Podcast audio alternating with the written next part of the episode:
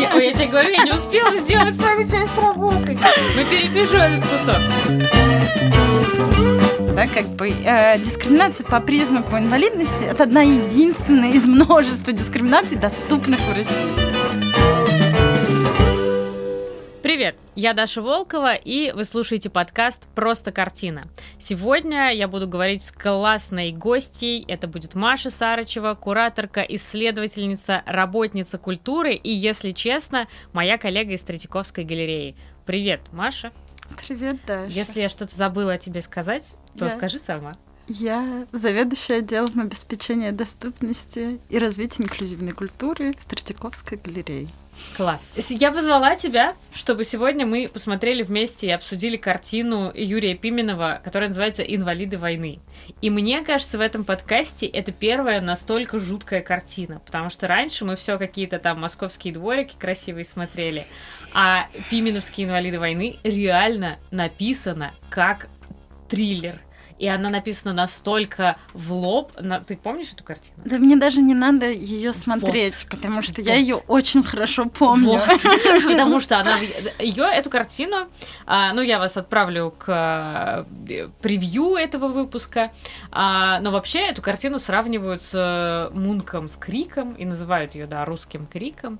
Вот. И я хотела э, спросить тебя, да.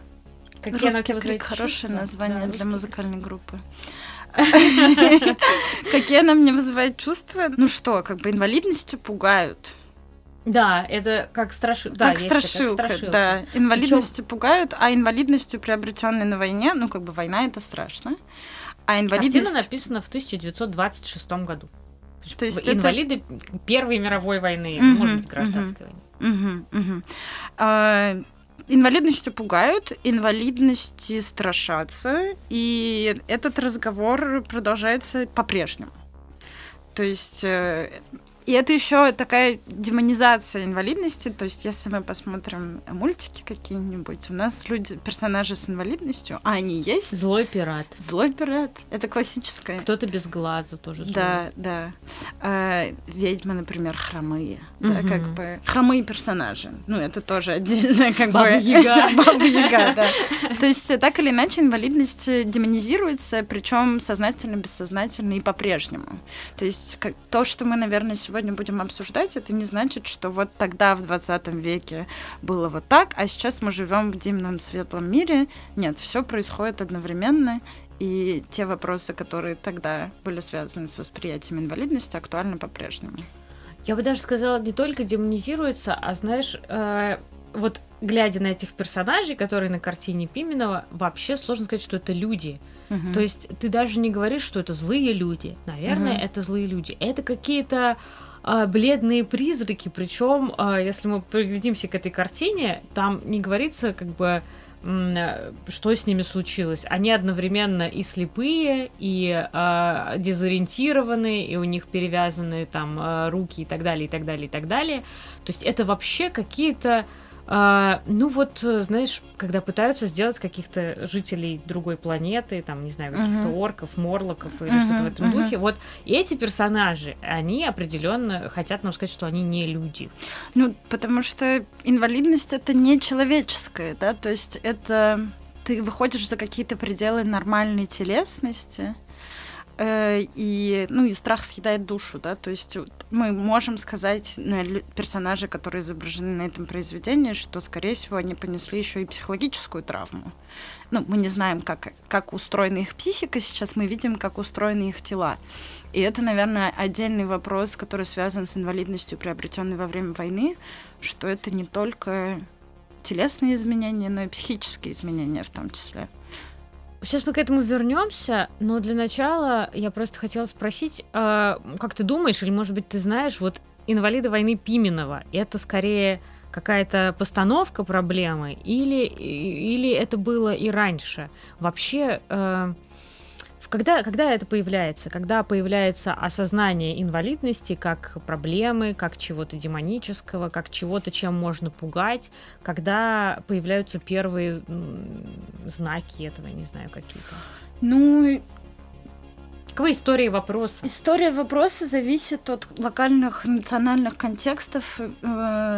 Точно, потому что это связано вообще с тем, что одна инвалидность, она как бы более благая по сравнению с чем другая инвалидность. Если ты э, человек с инвалидностью от рождения, то ты, скорее всего, в прошлой жизни напортачил. Ну, например, да, то есть ну, инвалидность если... становится карой какой-то uh-huh, за uh-huh. прошлые грехи, и это религиозная модель понимания инвалидности, да, такая довольно мистическое, скажем так, да, когда вот если ты не зрячий, то ты провидец, да, то есть тут как бы вся античная история возникает, да, что как uh-huh, бы uh-huh. оракул он ну, от рождения, Например. значит, это от Бога, значит, это от какой-то... Либо дар, либо проклятие, угу, да. да, да. А, если мы Причем говорим... Одно, одно и то же, вот если вспомнить там историю безумия, то одно и то же там приобретает разные значения. да, потому что вот... есть романтизация безумия. Да, но сначала, а сначала она считается следом греховности, а потом она начинает вдруг считаться следом, ну, типа, благости какой-то, да, все эти блаженные. Да, да, да. Юродивые, да, да, да, да. Тут мы попадаем вообще, э, вообще в Третьяковской галерее, в постоянной экспозиции, огромное количество произведений, где есть люди с инвалидностью, но они занимают второстепенные роли или становятся таким как бы массовой декорации происходящего. Мы накидаем этих картинок потом? Да, конечно, накидаем. Мой прекрасный телеграм-канал, который я вам нативно рекламирую.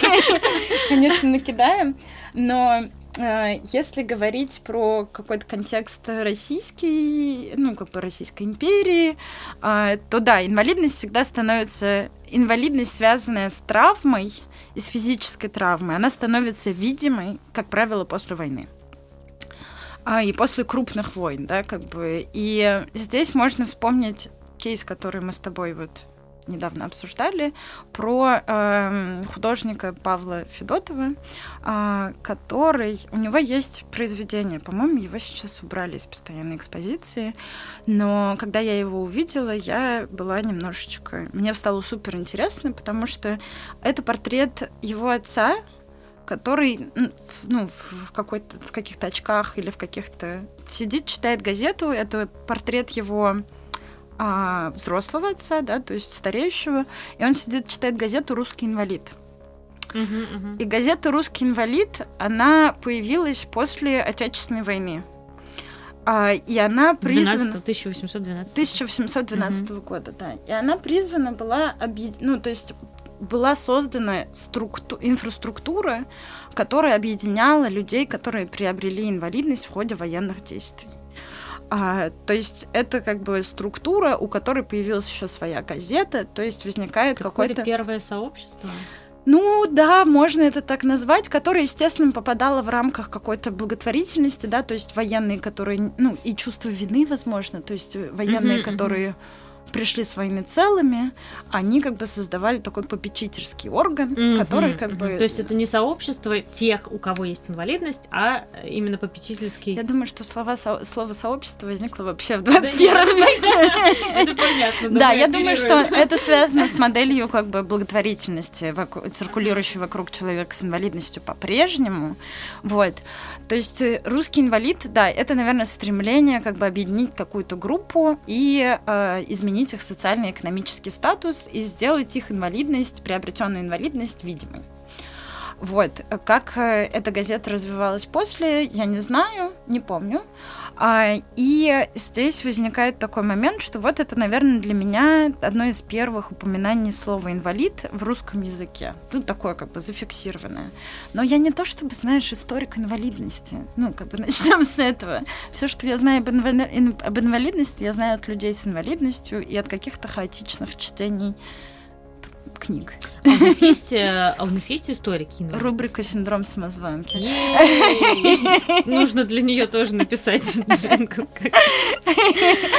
а, Историки инвалидности у нас вообще проблема с академическими исследованиями инвалидности. У нас нет disability studies, которые обычно вырастают из gender studies. Мы мы до туда не доберемся, скорее всего. Поэтому у нас есть социология инвалидности, и, и это такая очень классная дисциплина э, в высшей школе экономики. И у нас есть исследовательский семинар э, на базе магистратуры визуальной культуры, э, выш... и то, и другое в высшей школе экономики. который занимается исследованием инвалидности и пересечением инвалидности и искусства. В принципе, то, что мы сейчас, наверное, с тобой делаем, mm-hmm. это проводим этот исследовательский семинар. А, объявляется открытие первого исследовательского семинара. А, в телеграм-канале и еще в какой-нибудь запрещенной соцсети вы потом увидите фотографии, в каких условиях проходит исследовательский семинар. А, хорошо, ну, ну это 19 середина 19 века. Да. Мы говорим о начале, да. о первом обществе попечение да. людей с инвалидностью. Да, ну и, и здесь, возвращаясь к фигуре Павла Михайловича Третьякова, mm-hmm. который, когда ты работаешь в Третьяковской галерее, ты всегда к ней возвращаешься, так, так или иначе. Уходит. По поводу или без повода. Вот Павел Михайлович говорил то, Павел Михайлович говорил все. А, и ну, он Павел был... Михайлович говорил, что вход в галерею должен быть бесплатным. Да. Вернитесь. База. База. А, вот. Павел Михайлович был один из, помимо создания коллекции, он еще и имел большой круг попечения и традиции презрения. Мне нравится это слово, потому что оно сейчас потеряло вообще. То есть заботы о какой-то маргинализированной группы людей. Да? Презрение не через букву Е получается. Да, да, да. Презрение. Да, да, да. А, и да, слово презрение, да, ну как бы осуществить какую-то опеку, следить, следить за каким-то сообществом. А, и он был одним из попечителей Арнольда Третьяковского училища. Это первое училище в Москве для глухих, историческое название для глухонемых. Глухонемые мы так не говорим. Пом, запомните. А, объяснять почему не будем, это долго. Долго. А, и в общем, он был одним из попечителей Арнольда Третьяковского училища, которое вообще как бы создало какую-то такую, развило школьную образовательную систему для глухих. И вообще идея того, что как бы глухого человека можно чему-то научить, она возникла тоже примерно в то же самое время, э, о котором ты и говоришь, mm-hmm. когда ты говоришь про исторический период. Потому что до этого считалось, что глухие это дикие, например, да, необучаемые, ну, как бы все потерянные для общество, люди, которые как бы идут своими траекториями. И ситуации изоляции э, человека с инвалидностью это то, что мы видим регулярно на протяжении большого периода истории. И сейчас. И сейчас. Да, изоляции, потому что есть инаковость и есть страх инаковости. Э, ну, и это большая проблема людей без инвалидности, на самом деле, да, а не людей с инвалидностью. Вот. То есть, в принципе, появление какой-то образовательной системы и так далее, и развитие образовательных возможностей, она связана очень тонко с институтом благотворительности, который тоже приобретает не так, что я там 5 копеек кинула э, на паперть юродивому, а что она как бы приобретает какие-то другие формы. А, и постепенно-постепенно из этого вырастает какой-то совершенно другой, другой опыт человека с инвалидностью, но все равно а, человек с инвалидностью, по факту, как и эти персонажи у Пименова, они лишены субъектности. И вот это лишение субъектности и лишение их точки зрения, потому что мы смотрим восприятие Пименова и через его призму вполне вероятно, это люди, которые приобрели инвалидность, если это реальные персонажи, которые приобретели, э, приобрели инвалидность на войне, они выглядят нормально.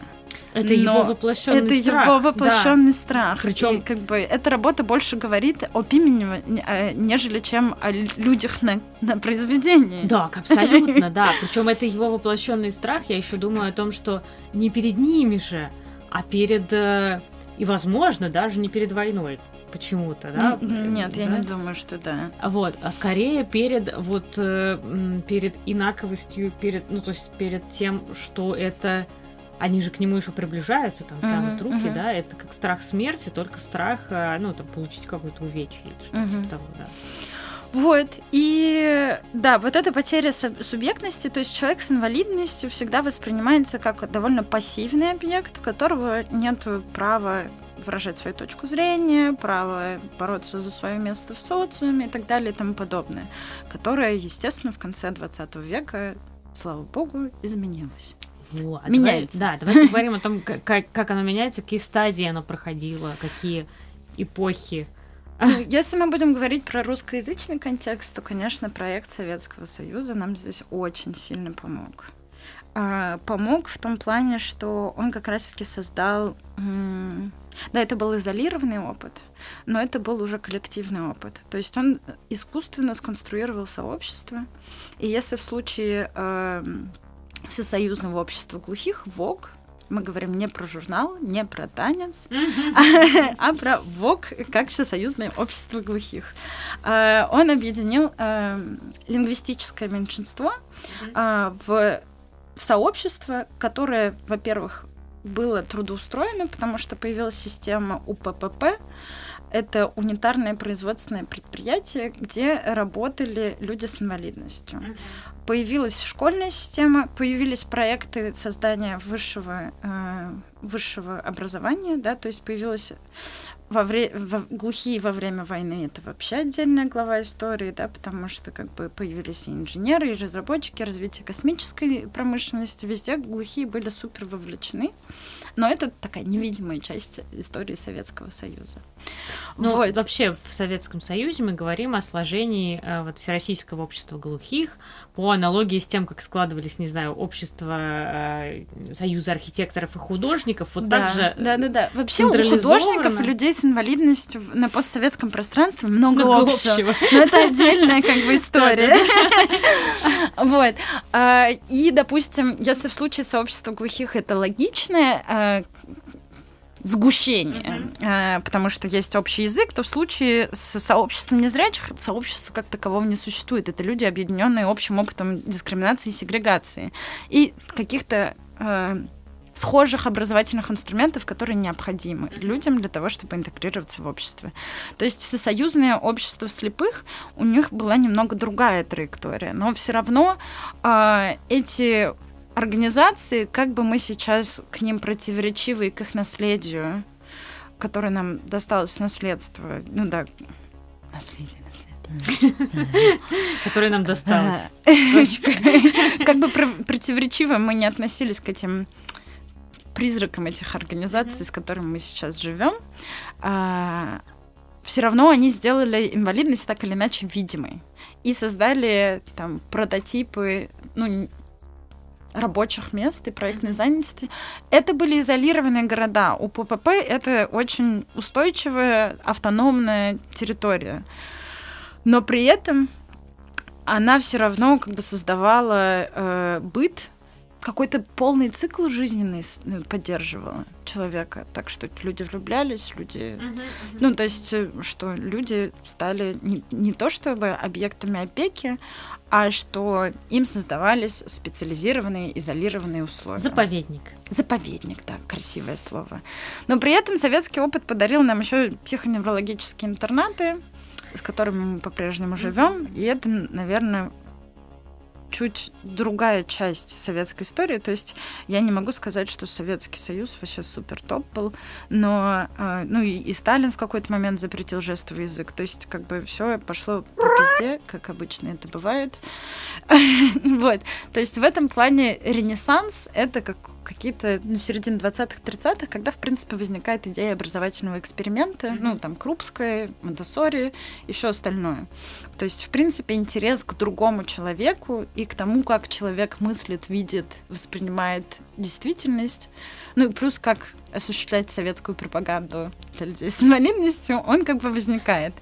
Но после Второй мировой войны ну, понятное дело, что здесь мы уже попали в совершенно другую ситуацию, где нам нужно бы людей, которые приобрели травму в ходе войны, попрятать. Угу. И тут возникает вся мифология, которая как бы базируется в реальности, что в СССР не было секса, и в СССР не было людей с инвалидностью.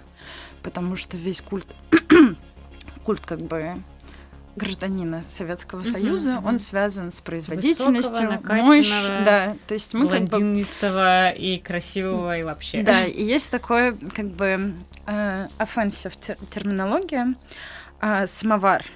Ага. Ты знаешь о самоварах? Да. Ну, то есть самовар это человек, который э, потерял э, и те, и другие конечности, э, либо э, пережил ампутацию ног, либо пережил ампутацию рук, и, скорее всего, одновременно. И вот как бы у нас возникает... Ну, и ряд как бы советской литературы есть, который посвящен вот этому вопросу, когда после войны вернулись самовары. Вот, когда мы понимаем, что медицина развилась, э, ну, как бы развивается, и мы можем сохранять э, качество жизни, да, и, ну, поддерживать качество жизни человека с инвалидностью на более длительный период времени. Мы можем сохранять жизнь, но мы не можем взять на себя как государство, обеспечивать, ну, как бы слишком много всего происходит, мы не можем еще и этим заниматься. Я бы сказала, что мы можем сохранять жизнь, но еще не можем сохранять ее качество. Да. Потому что да. это все-таки большой вопрос насчет качества. Да. И, наверное, еще как бы здесь встает вопрос, да, что есть вот э, если говорить про советское восприятие инвалидности, то есть момент про то, что вот производственная травма, если ты получил инвалидность на производственной травме, тут либо ты как бы тупица, либо твое производство плохо организовано. Да. А Но, скорее всего, может. ты тупица, потому что в медицинской модели понимания инвалидности вся проблема в тебе. Это у тебя дефект, увечье, там, все что угодно, и ты тупица. Не, ум- не можешь соблюдать технику безопасности. Два вопроса сейчас, которые да. нужно не потерять. Э, первый а все-таки в Советском Союзе, а что, как пытались, ну, то есть, как спрятать секс, это несложно, ну, вроде бы. А, сложно было? Мне кажется, секс спрятать сложно, ну ладно. Слушай, а мне кажется, наоборот, это более или менее легко. Ну ладно. Я прячу его из своей жизни. И тут начинается терапевтический подкаст. Вот, ну ладно. А, хорошо, как спрятать людей с инвалидностью? Как, ну, это Заповедник, ты сама ответила на этот вопрос. Я имею в виду институционально и вообще какие практические шаги к этому. То есть строились какие-то интернаты. Да. А куда а, принудительно селили людей или? Нет, это? тут как бы в, в каждой форме инвалидности своя история, да, как бы глухие, не, глухие как бы вообще максимально дееспособны. Вообще mm-hmm. идея дееспособности, которая сейчас по-прежнему используется, да, ты проходишь комиссию, mm-hmm. на основании которой медицинская эта комиссия тебе присуждает определяет группу, э, группу инвалидности. Первая, вторая, третья, которая, э, которая различается между собой в зависимости от статуса дееспособности. И эта дееспособность а это возможность к труду в первую очередь, а, ты как бы, да-да-да, ты можешь трудиться. И нормально, поэтому... что мне кажется, что это грустно? Да. Ну, это... нормально, мне кажется, что это ненормально. Да, что... да. То, что ты испытываешь, вообще с тобой все в порядке. Хорошо. Э, дееспособность приравнивается к нормальности. Да. если ты можешь трудиться, ты дееспособный, ты классный, у тебя нет инвалидности. А, и после это как бы вопрос, который выясняется после 18 лет. То есть мы как бы проходим на самом деле сами эту комиссию. В 18 лет мы просто невидимо становимся дееспособными. Но если у человека инвалидность, это не такой невидимый процесс, да, то есть тебе как бы присуждают дееспособность. Нам ее автоматически, нам как людям без инвалидности автоматически присудили дееспособность. Людям с инвалидностью ее как бы возникает эта иерархия, да. Э, глухие, они максимально дееспособны. Руки, ноги есть, да, ну как бы глухота, ну ладно. А, могут встраиваться в какой-то промышленный комплекс, да, э, мож, могут становиться какими-то инженерами, да, например, как бы высший класс. А незрячие, ну, руки, ноги есть, нарушение зрения, слепота, а, что мы можем сделать? Окей, значит, мы можем развивать ручки делать, да, свечки делать, что у нас еще там, э, выключатели собирать, да, то есть мелкая моторика работает супер, нужно создать систему производственных предприятий, где как бы люди будут заниматься исполнением этих, э, закрыванием этой ниши э, производства. Люди с ментальными особенностями. Тут вообще фиг поймешь, что как бы с ними делать. Давайте просто построим интернаты, куда мы просто их свезем, и как бы они будут находиться за чертой города, где-нибудь лучше, на каком-то расстоянии от города, будут большими и вообще будут как бы отдельными городами по факту. Но как бы, ну мы, по крайней мере, не сжигаем. Мы же вообще как бы хорошие люди, мы никого не сжигаем да, мы не нацистский эксперимент, да, мы никаким, ну, мы не уничтожаем людей с инвалидностью в Советском Союзе. Да, я мы понимаю, это, их... это шкала. Да, да, мы молодцы, как бы. Мы просто их чуть-чуть прячем. Блин, а люди же понимают, что все, что я говорю, я говорю с ироническим, э, в ироническом ключе. Мне придется данное сообщение распространяется с ироническим. Да, потому что... Ну, данное сообщение и или материал распространяется, возможно, в ироническом ключе. Возможно. Да, нет, просто, да, чтобы люди не понимали, что я тут э, заметки на полях, я не восхваляю Советский Союз, я а нацистский эксперимент? О, да, вообще супер было. Слушай, я считаю... Переоцениваешь чувство юмора, товарища майора. Хорошо, ладно, почикаем там. Вот, да, в общем, планочка как бы у нас низенькая, мы никого не сжигаем. А, и мы просто их прячем, мы просто их изолируем, а мы как бы обеспечиваем не качество жизни, но поддержку жизни. Да, у нас появляются там нянечки, сиделки, санитарки и так далее.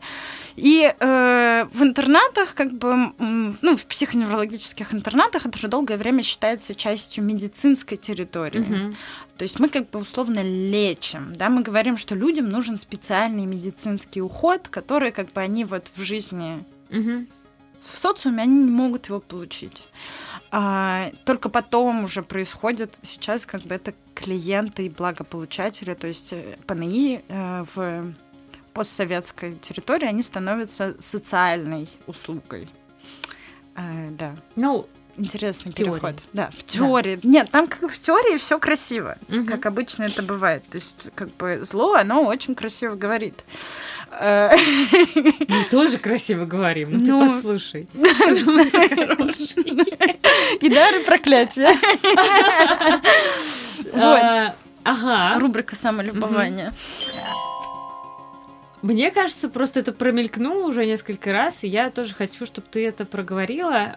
Ты говоришь медицинская модель, говоришь э, благотворительный подход. Давай просто зафиксируем, какие есть модели понимания вопроса а какие они, какие уже отжили и к каким мы стремимся? Ну, Чу-чу-чу.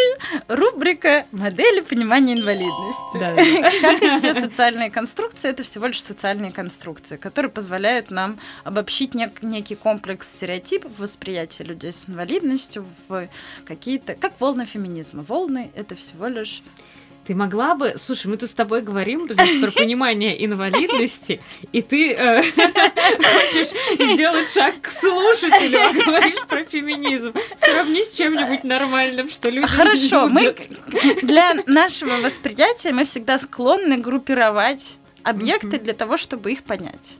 Но нормальная мыслительная операция после того, как мы сгруппировали объекты, их разгруппировать снова. То есть мы как бы приходим к, к моделям понимания инвалидности для того, чтобы определить, определить некий комплекс стереотипов, восприятия и так далее, и как бы становление инфраструктуры э, и качества жизни человека с инвалидностью. Ну, наверное, как бы если с базы, то есть эм, религиозная модель, ну или то, что называется традиционная модель понимания инвалидности, когда юродивый, провидец и так далее, кара за твои угу. прошлые грехи. В общем, если ты споткнулся, то, скорее всего, ты Бога обидел, да? Ну, то есть вот это вот. Ну, если вот тебя это. оторвало руку, то ты тоже Бога обидел. То есть это не В только В любом случае, ты Бога где-то обидел, если честно. Модели понятно. Нельзя просто так взять и не обидеть э, Да, взять и приобрести инвалидность. этой шуткой тоже, скорее всего. Данное сообщение распространено. Вот. Скорее всего, ты обидел Бога, иди извинись всю жизнь потом дальше. То, то, как ты живешь, это как бы зависит от конкретной коллективности, в которой ты живешь, да. Возможно, тебя будет чествовать как какого-то шамана и так далее. У тебя, ну, в любом случае, у тебя будет особое положение. Угу. А каким оно будет, зависит от культуры, в которой ты живешь. Это то, что религиозное. А какое мы еще говорили? Ну вот то, что появляется в советское время. Медицинская. Медицинская. Медицинская модель понимания инвалидности проблема в тебе. Проблема в тебе, ты не ты как бы проблема в тебе на всего нашего коллективного опыта. А, это у тебя ухо не слышит, это у тебя рука поломанная и вообще как бы. Что я могу сделать? Я могу тебе предложить какой-нибудь аппарат, я могу тебе поставить диагноз, я могу тебе выписать лечение, я могу тебе сделать протез, да, то есть я могу создать какую-то как бы какой-то аппарат, что-то такое как бы техническое, э, лечебное, что позволит тебе э, ходить, что позволит тебе ходить. Да? Видеть, Тут... слышать и все такое. Да, Это да. Как э, э, немножечко такое типа торжество науки над природой. Да, да. И тут мы как бы вспоминаем Мересьева, того самого легендарного, да, когда у нас возникает э, дискурс о преодолении инвалидности. Мы как бы встань и иди, да? Э, вот, вот это вот встань и иди, это у нас как бы преодоление, а, и врачи могут тебе как бы помочь преодолеть это. Ну, я, кстати, помню такие истории из детства, мне их рассказывала там бабушка или какие-то такие штуки, они очень широко транслировались там по телевизору, в книжках и все такое, да-да-да, что это какой-то наивысший катарсис просто, который ты можешь испытать, это если ты преодолеваешь препятствия, а если уж у тебя совсем как бы все там плохо, да, нет руки, ноги, чего-нибудь еще, да не мог ходить и научился снова, или там, короче, начал играть протезом на гитаре, то это как бы вот то, к чему нужно стремиться, как будто это бы. становление человеком, да, как бы это процесс такого, как бы вот есть инвалидность, ты расчеловечился, ага, а ага. ты как бы проходишь через это преодоление, твою свою жизненную волю, там все закаляешь и снова становишься человеком. Две мысли. Первое, что как будто бы, как раз когда вот эти мысли транслировались мне там от какого-то старшего поколения в детстве через разные фильмы, в том числе книги, да, кажется, что если у тебя есть все руки, ноги, ты слышишь, видишь, и вообще как бы ты э, абсолютно нормальный, то тебе нужно тогда научиться либо летать, либо работать 24 часа в сутки, либо изобрести новые космические ракеты. То есть тогда ты, ты же тоже, ну, то есть эти люди преодолевают, ты тоже должен преодолеть что-нибудь, да, и сам это, себе придумать. Это как бы, это статус, это как бы, это то, что называется inspiration porn. Это как бы в англоязычном дискурсе как бы существует такая терминология, которая Класс. описывает про то, что как бы люди с инвалидностью долгое время как бы на них дрочили как бы люди без инвалидности, как такой как бы вау, вот это пример, вот как бы вот у меня все плохо, но не так плохо, как у него, и даже он справляется. Как, ты знаешь, звучит э, как будто бы нормально, но внутри что-то такое, Нет, типа... ненормально. Ну, ну какой-то... Ну, что-то... Ну, нормально с точки зрения моего детства. А вторая мысль, знаешь, какая?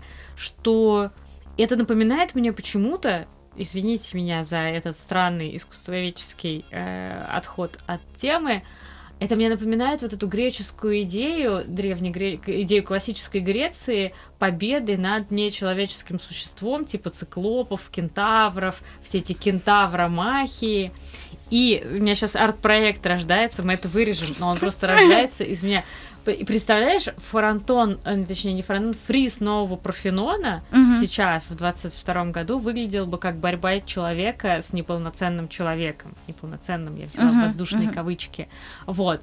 Но, и тут же я вспоминаю, что вспомни фризы Парфенона, они же все инвалидизированные, в смысле эти скульптуры, они Да, ой, это вообще, это вообще как бы красивая метафора всегда, да.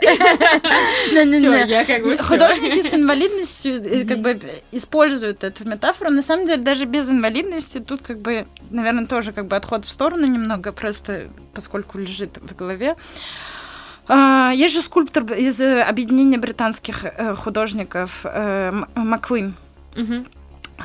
Есть программа «Четвертый постамент». В, перед Национальной галереей в Лондоне есть программа «Четвертый постамент», когда есть три постамента, постоянные, скульптурные, и есть пустой постамент, куда при, при, приглашают художника, угу. который сделал бы монумент.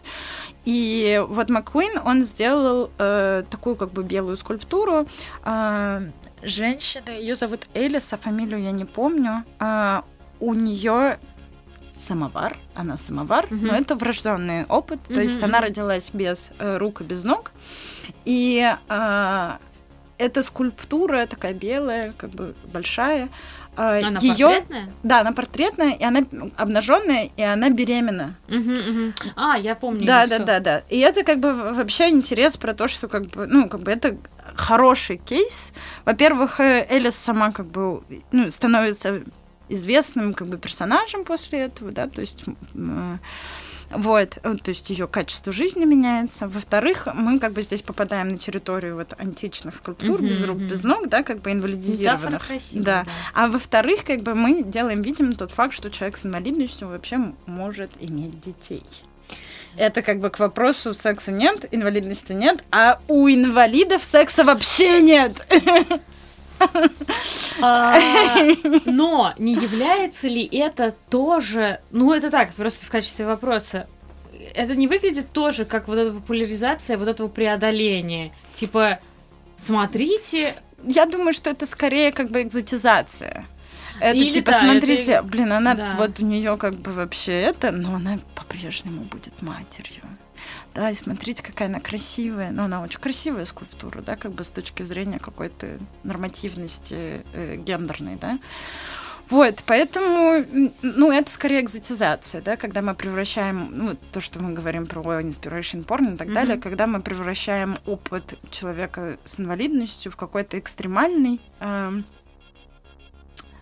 непонятный нам, к которому мы никогда не можем приблизиться, а, и мы не можем солидаризироваться, потому что экзотизация, она точно так же отдаляет Мгм, нас мгм. от человека с инвалидностью. Она говорит, блин, он такой другой, а я вот такая другая, у нас вообще ничего общего, мы можем друг на, на друга только глазеть. Да, и как бы между нами дистанция все равно есть. А, вот к тем темам, которые сейчас э, мы чуть-чуть озвучили, я не могу не прорекламировать свою коллежанку, э, кураторку и художницу Алену, Алену Левину, которую ты знаешь. Мгм. А, у нее есть, э, ну, она собрала в какой-то момент э, сообщество женщины инвалидность феминизм. Да, у них супер классный ЗИН и поддерживающее сообщество. Если нас слушают женщины с инвалидностью сейчас, то вы можете, как бы у них есть чат в- поддержки, э, вы можете как бы там всегда найти психолога, сестер, солидаризироваться, ну, как бы решать какие-то бытовые вопросы в том числе. И плюс Алена недавно написала хороший материал про как раз-таки inspiration porn, потому что она периодически а, у нее есть еще журналистский опыт, да, писательский.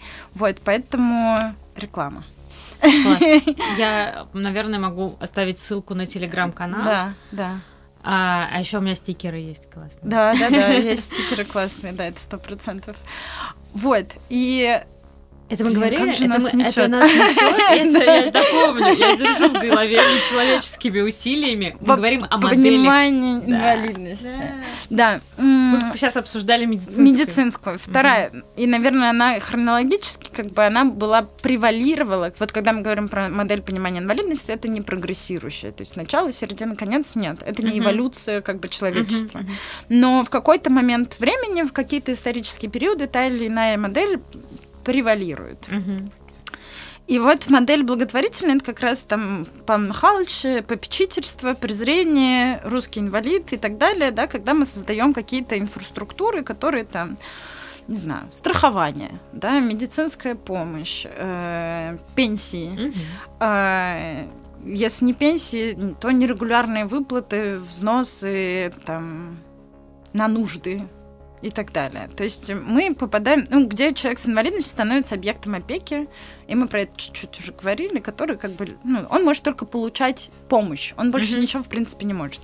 Его как бы задача по Ну, жизни... Его особо никто не спрашивает, Его какая вообще не спрашивают. Не-не-не, помощь там просто как и бы... далее, и это как бы такое как бы подогрев. Вот если вдруг вы как бы хотите помочь человеку с инвалидностью, важный момент.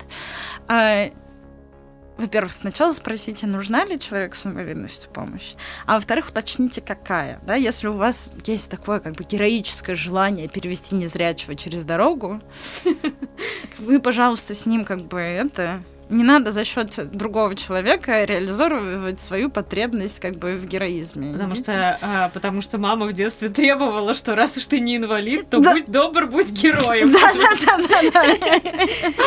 Вот. То есть э, быть благотворителем это жесть вообще. Сори, спасибо за поддержку. Огромное количество благотворительных фондов, с которыми работает Третьяковская галерея. Но быть благотворителем... У этого подкаста три подписчика никогда не услышит из тех, у кого мы берем деньги на проекты. Да, но как бы быть благотворителем это жесть. Ну, то есть я я не понимаю, почему люди становятся благотворителями, но это, наверное, отдельная история. Я, я очень хорошо понимаю. Да, в смысле, расскажи. Ты просто, мне кажется, давно этим занимаешься и гораздо да, более глубоко. И в Москве.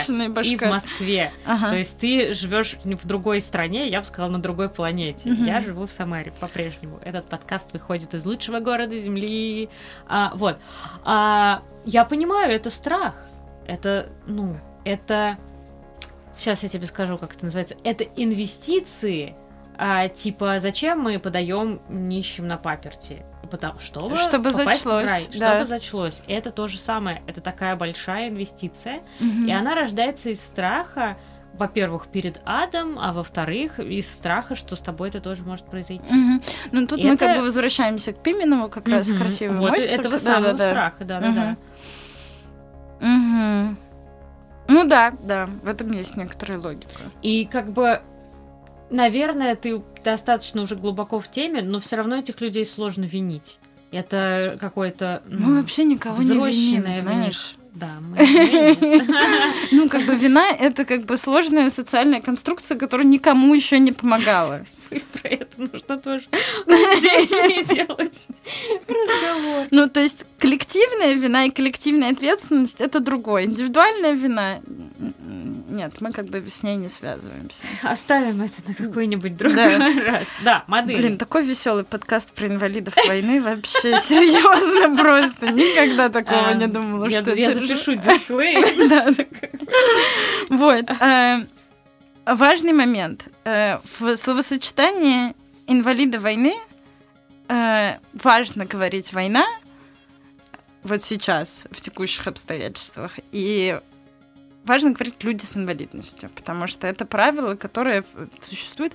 И вообще, как бы это все про правила. Типа, сори, я такая полиция, да, как бы вот эта тоталитарность, которая есть у меня в речи, она связана с тем, что я очень много сил потратила на то, чтобы переучиться, и я думаю, что этот труд, как бы мы, как постсоветские дети, должны проделать сами, к сожалению, потому что э, окружающая среда нам, нам не очень сильно помогает в этом. И переучиться говорю о том, что я росла как бы в Уфе, а, где э, Сипайлова, если кому-то это интересно, гетто. А, вот. А, где человек с инвалидностью тоже был спрятан, изолирован, как бы ты не подходишь, ты как ребенок боишься вообще человек с инвалидностью. А, у меня э, бабушка а, была ветераном войны а, Второй мировой, и у нее был диабет, и в какой-то момент ей ампутировали ногу. И я с ней мало пересеклась, но моя сестра рассказывала ей про то, что чтобы она не боялась бабушку, потому что бабушка теперь пират. Mm-hmm. И пират это вообще типа весело да, вот у тебя как бы не было пирата в семье, а тут появился пират. Вот, и вот как бы история, как с ребенком говорить об инвалидности, это вообще очень важная тема, и если у вас есть дети, говорите с ними об инвалидности, дружите с людьми с инвалидностью и все остальное. А, есть классные комиксы на эту тему, и мультики вообще, как бы это не должно быть страшно. Другой человек это не страшно. Я надеюсь, что ты мне покидаешь ссылки, но... Угу. Опять-таки тоже, знаешь, мне кажется, это тоже мы так говорим, а, и может быть сейчас людям в Сипайлово или в Самаре даже непонятно, о чем мы с тобой говорим, потому что мы, ну, мы... ты, конечно, не веришь, да, в людей? Не-не-не, я к тому, что, что ты предлагаешь чтобы мы своих детей подружили с бездомным, безногим чуваком, который в метро собирает деньги, от которого пахнет перегаром. Вот. То это я... Это, это, это ты передергиваешь. Иронический ключ. Иронический ключ. Слушай, нужно, э, как, как в нотной грамоте, нужно ввести иронический ключ перед фразой, которую ты показываешь. Вот. А, я имею в виду, что вследствие того, что инвалидность невидима, а очень часто первая ассоциация, которая у нас возникает, это люди, которые э, на паперти, в метро, которые э, там, не знаю, ну, в общем, которые могут быть без дома, которых э, могут эксплуатировать какие-то другие люди, чтобы они э, собирали для них деньги и uh-huh, так далее, и так uh-huh. далее. Я просто говорю, что этот образ офигенно силен в... Ну, конечно, потому что ты видишь эту инвалидность, да. и она как бы и она показывает, в принципе, что вообще происходит с инвалидностью. Да? То есть, во-первых, это человек, который ну, не имеет возможности э, получить труд. Да? Это человек одинокий, скорее угу. всего. Это человек уязвимый, потому что вполне вероятно, он или она могут попасть в какие-то эксплуатационные угу. отношения. Это человек, лишенный сообщества, и это человек, овеянный страхом. Ну, то есть ты как бы вокруг него есть аура, через которую ты не пробьешься, да, ты как бы ребенок, ты не можешь подружиться с таким человеком, да, условно говоря, да, мы рисуем картину, где uh-huh, uh-huh. ребенок никогда не подружится. Ну, я, я только про себя сейчас могу говорить. Да, да, да.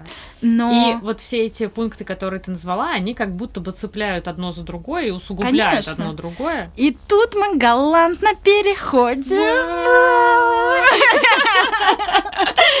к социальной модели понимания инвалидности. Потому что внутри социальной модели э, понимания инвалидности, во-первых, есть такое правило, которое называется «человек сперва», да, «people first». Когда мы обоз... Э, знакомимся с человеком с инвалидностью, нам не обязательно сразу же у человека спрашивать про инвалидность, да, вообще лучше не надо это делать, человек все сам расскажет, если как бы ему или ей надо будет.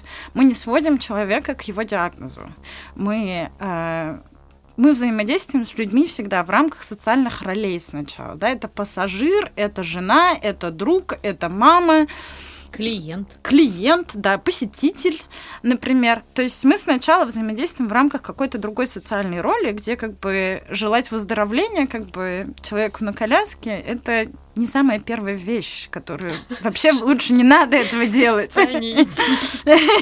Да, встань и иди, не надо.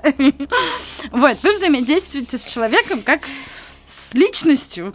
Вообще, так это странно. Мы в 2022 году. Не-не-не-не. Знаешь, как я бы тебе сказала? В 2021 это было бы странно. В 2022 нормально А, да, это ок, да. Короче, в 2022 году, напоминаем, вы взаимодействуете с человеком как с личностью, а не как с носителем другого инакового опыта, который вы никогда не сможете понять. Социальная модель понимания инвалидности записана в Конвенции ООН о правах людей с инвалидностью. Что это значит? Инвалидность — это социальная конструкция, а, которую можно менять, которая создается а, множеством барьеров, с которыми сталкивается человек с инвалидностью. Эти барьеры в основном социальные. Это физические барьеры пространственные, да, недоступность архитектуры э, и так, э, так далее. Там, недоступность образовательного опыта, то есть это как бы вопрос восприятия информации. А, это отношенческие барьеры, о которых мы сейчас много раз говорили. А, и вот это коммуникационные барьеры да, угу. когда мы не знаем жестового языка, когда мы не знаем, как подойти, когда мы не вступаем в диалог сами и угу. отказываемся от этого диалога. Вот эти как бы барьеры все в обществе может вообще сесть и переделать. И тогда человек будет, во-первых, не замечать сложности, которые... Он, типа, вот эта борьба и преодоление, она исчезнет, потому mm-hmm. что помимо борьбы и преодоления у нас как бы в жизни много чего другого хорошего. Типа, вообще жить классно, да? И нам нужно это ценить, особенно сейчас, когда идет война с другим государством, и Россия осуществила 24 февраля полномасштабное вторжение на территорию другой страны. Данное сообщение и или материал распространяется без иронического контекста. Да, Спасибо. да, я просто улыбаюсь, потому что это уже истерическое, знаете. Да, и Социальная модель, она как бы приводит нас к тому, что вообще люди с инвалидностью и люди без инвалидности могут объединиться и переделать общество, внутри которого а, могут действовать другие правила. И какие-то инфраструктуры должны быть пересмотрены. Это нормально потому что так происходит всегда. Просто вопрос в том, что нам нужно это делать вместе. И вот в нашей практике э, инклюзивный, музейный, доступный есть такое этическое правило, которое называется «ничего для нас без нас». Да? То есть это то, что как бы партиципаторное проектирование, соучастное проектирование. Чтобы понять, как это сделать, и мы не знаем, спросите, позовите человека, носителя этого опыта. Если вы не знаете, как переделать вашу ваше рабочее место, чтобы оно было доступно для человека с инвалидностью. Позовите человека с конкретной формой инвалидности, спросите, как переделать это рабочее место. Ну, в общем, как бы здесь э, множество вещей, и социальная модель понимания инвалидности прописана как международная конвенция, ратифицирована Российской Федерацией в 2012 году. Если ты как государство ратифицируешь международную конвенцию, в течение двух лет ты обязан переделать внутреннее нормативное поле. И поэтому в, 2000, в период с 2012 по 2014 год произошло большое количество нормативных изменений изменился закон о федеральной социальной защите, федеральный закон о социальной защите. А, появились, э, внеслись правки в, в другие нормативные акты, например, э, ну, как бы локально, ну, то есть то, что сначала на федеральном уровне, потом как бы на уровне автономной. И потом как бы у нас еще русский жестовый язык стал официальным языком Российской Федерации в 2012 году. То есть по бумагам мы вообще живем в классном обществе. Вот. Вопрос, как это реализовано на практике, это как бы нам нужно делать всем вместе. Да, потому что э, пока в, у нас действуют международные конвенции, нам, у нас есть шанс а, использовать как бы... Поскольку мой подкаст выходит не супер регулярно, то, возможно, когда этот выпуск выйдет, они уже перестанут действовать. Сейчас э, пауза, чтобы мы порыдали. А, Или истерически поржали. Да. А, мы говорили про социальное, медицинское, благотворительное, религиозное. В обратном порядке раскрутила. И вот мы со всем этим живем. И вот это все существует прямо сейчас. И в зависимости от того... И причудливо смешивается. О, причудливо смешивается. Вообще. Угу. То есть человек может как бы говорить одну вещь, а ну как бы через два предложения как бы сказать другую вещь. Да, но потому что э, многие штуки, они нами усвоены очень Да, нет, да, конечно. И это вопрос про как раз-таки разучивание и переучивание. Вот и про жалость, угу. про жалость, про жалость. Угу, угу. Короче, хочется кого-то пожалеть. Это... Пожалейте себя. Пожалейте себя, Все, точка. Пожалейте свои нервы. Последние два вопроса. Блин, конечно, а, заявить такую широкую тему, это я сама молодец. Да, надо было маленько сузить. Но ты просто здесь ненадолго. И надо было четыре дня записывать подкаст. Четырехдневный подкаст. Марафон. Да. Это подкаст об искусстве. Прикиньте, как офигенно вы сейчас послушали подкаст об искусстве. Почему ты считаешь важным э, постараться переучить себя с точки зрения лексики? Угу. Считаешь ли ты это важным вообще? Угу, Мне показалось, угу. что да. А, вот. И это просто одна из тех вещей, одно из тех сопротивлений, с которым я сталкиваюсь чаще всего. Блин, ну это самое простое, что мы можем изменить. Ну, mm. как бы язык. Ну, что сложно говорить чуть-чуть по-другому. Э, мы сейчас, мы постоянно меняем язык, мы постоянно перестраиваем. Сейчас это минимальный акт уважения, который мы можем применить к другому человеку. Во-вторых, есть еще как бы право на самоназвание. Uh-huh, uh-huh. Даш, хочешь, чтобы я тебя называла Дашенька всегда? Я буду Ненавижу. это делать. Вот ты ненавидишь, никогда этого не буду делать. Если, кроме тех случаев, когда я хочу тебя выписать, выбесить сознательно. Право на самоназвание у нас как бы с рождения. Финальный вопрос такой, а что вот когда мы хотим все вот это вот сделать, вот ты занимаешься э, обеспечением доступности в музее. До uh-huh. этого занималась в другом музее uh-huh. обеспечением доступности. А между этим еще э, делала там всякие проекты, да.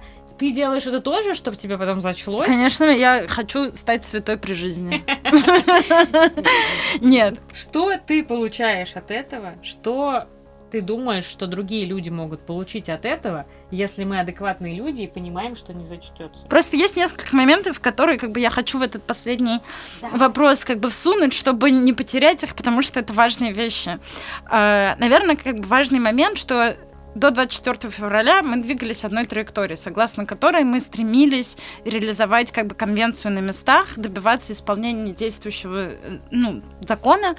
И там Третьяковская галерея это федеральное учреждение, и мы исполняем закон э, Министерства, приказ Министерства культуры о доступности учреждений культуры, который был принят 1 января 2016 года. Мы все делаем по закону. Это как бы даже не активизм уже больше. Да, как бы, если, ну, нет, как бы по тут, закону, да, по, по закону, по закону, как бы мы не исполняем закон, по факту мы как бы все, ну, мы все активисты мы как бы жили внутри вот этой кар- картины мира, где через 30, 40, 50 лет мы будем жить в золотом обществе, где мы как бы починим провалы и золотаем как бы дыры, которые нам оставила как бы советская инфраструктура. Мы создадим новые типы отношений, которые как бы в том числе конструируются внутри музея потому что музей может быть вот этой как бы площадкой для эксперимента социального. Прежде чем мы возьмем это в семью, в школу, там, на детскую площадку, площадку мы можем вступить в контакт с человеком с инвалидностью в музее, да, и как бы не в метро, э, на паперте, в церкви и так далее. Мы можем познакомиться с человеком в музее и прийти на какой-то инклюзивный формат, например. А, ну да, хотя как бы у нас еще есть закон о, о найме людей с инвалидностью на работу. Ну, это как бы отдельно. О нем понятия не имеет примерно никто. Вот. В общем, есть э, до 24 февраля мы верили в светлое будущее. А после 24 февраля за сутки как бы разъебалось все, в том числе все наше ценностное понимание того, как бы, ну, случился как бы большой кризис социальной сферы, который, в принципе, всегда находилась в довольно хрупком, уязвимом состоянии. И внутри этой логики сейчас что мы можем делать? Мы можем как бы готовиться к последствиям. То есть, если вы еще не уехали, значит, вы хотите связать свою жизнь как бы с большим количеством поломок и, и большой, большим количеством труда. Потому ну, что... Или вы идиот. Или вы идиот. Я. Я тоже, скорее всего, идиотка. Но это хорошо. Вот возвращаясь, почему я это делаю. Во-первых, мне интересно. Как бы это классно следовать за своим интересом. Мне интересно, потому что мне интересен человек. Были в детстве такие тесты на школе. Человек-человек, человек-машина, человек, еще что-то. Ну, то есть нужно... Что это такое? Это тесты по профориентации, которые как бы кто-то экспериментировал с подростками в Уфе, и мы проходили тесты по профориентации, и там как бы а в какую сторону ты ориентирован больше всего там. Вот я ориентирован человек-человек. Mm. Типа, мне интересны другие люди. Я устаю их, ненавижу. Э, все вот это вот, как mm-hmm. бы то, что, скорее всего, ты тоже испытываешь, бесит иногда, прям бесит но я их люблю. Почему как бы в музее? Потому что, мне кажется, искусство — это супер классная территория, на базе которой ты можешь обсуждать все, что угодно, и этот подкаст твой, как бы, ярко этому как бы иллюстрация. Потому что э, искусство — это отправная точка для диалога. Почему искусство? Потому что мне интересно говорить о нем на разных языках. Мне нравится вот эта гибкость, которая у нас есть, пластичность, которая у нас есть в плане языка как раз-таки, потому что культура связана с языком. И мы как бы через язык э, обнаруживаем множество культур, носителями которых мы являемся. Я не историк искусства, я э, экономист и культуролог. Э, и с этим иногда тяжело жить. Вот. Причем я как бы культуролог из cultural studies. Когда мы... Э, это как бы исследование рабочего класса изначально, массовой культуры. Что, чему меня научила эта магистратура, так это тому, что нет высокой и низкой культуры. Все, что мы делаем, все есть культура. Как мы едим, как мы сидим, что мы пьем, как разговариваем, все. И вот этот уникальный опыт взросления на постсоветской территории в России, которым ты тоже обладаешь, не в Москве и не в Петербурге, он и при этом, будучи сотрудницами Третьяковской галереи, ты можешь одновременно говорить на множестве регистров Вообще, ты можешь как бы путешествовать между языками, временами э, и, и диалогами. Искусство играет важную роль внутри этого процесса. И мне классно заниматься интерпретацией. И мне кажется, тебе тоже. И мне кажется, когда ты говоришь с, с людьми с различными формами инвалидности, тебе нужно менять язык регулярно. Да, то есть, э, потому что человек обладает другим опытом, может быть радикально другим. И тебе нужно как бы найти какие-то мостики, перекинуть какие-то штуки для того, чтобы искусство тоже стало частью его жизни, потому что это классно. Вот. Офигенно. И это лучшее, что ты могла сказать. Мне кажется, на этом мы закончим, потому что, серьезно, это, это было офигенно. Рубрика «Синдром самозванки».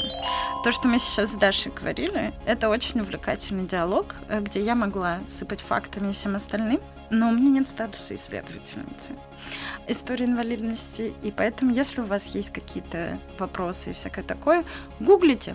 А, это первая вещь. А вторая, которую мне хочется сказать, если вы хотите вступить в какой-то разговор со мной, может быть, это можно... То есть, если у вас есть альтернативная точка зрения, а, или вы носитель опыта инвалидности, и вы хотите как бы рассказать о своем опыте, вот есть Даша, а, есть рубрика «Просто картина», и есть большое количество площадок, которые можно найти, если вам хочется что-то рассказать или вступить в какой-то критический разговор. Вы всегда можете это сделать э, в каких-нибудь комментах. Мы всегда оставляем ссылки на телеграм-каналы, может быть, даже на телеграм-аккаунты, если вдруг э, мы так решим. Э, так что нас нетрудно найти, чтобы обсудить всякие вопросы. Спасибо большое, Маша. Я бы, конечно, продолжала бы этот разговор до бесконечности. Да, и мне тоже понравилось. с вином. Возможно, вы захотите поставить какую-нибудь оценку, если вы слушаете это где-то там, где можно поставить оценки. Возможно, вы захотите поделиться этой супер важной темой и супер неожиданным поворотом а, подкаста об искусстве со своими друзьями. А, в любом случае, встретимся в следующий раз с новыми гостями, с новыми картинами. Пока-пока.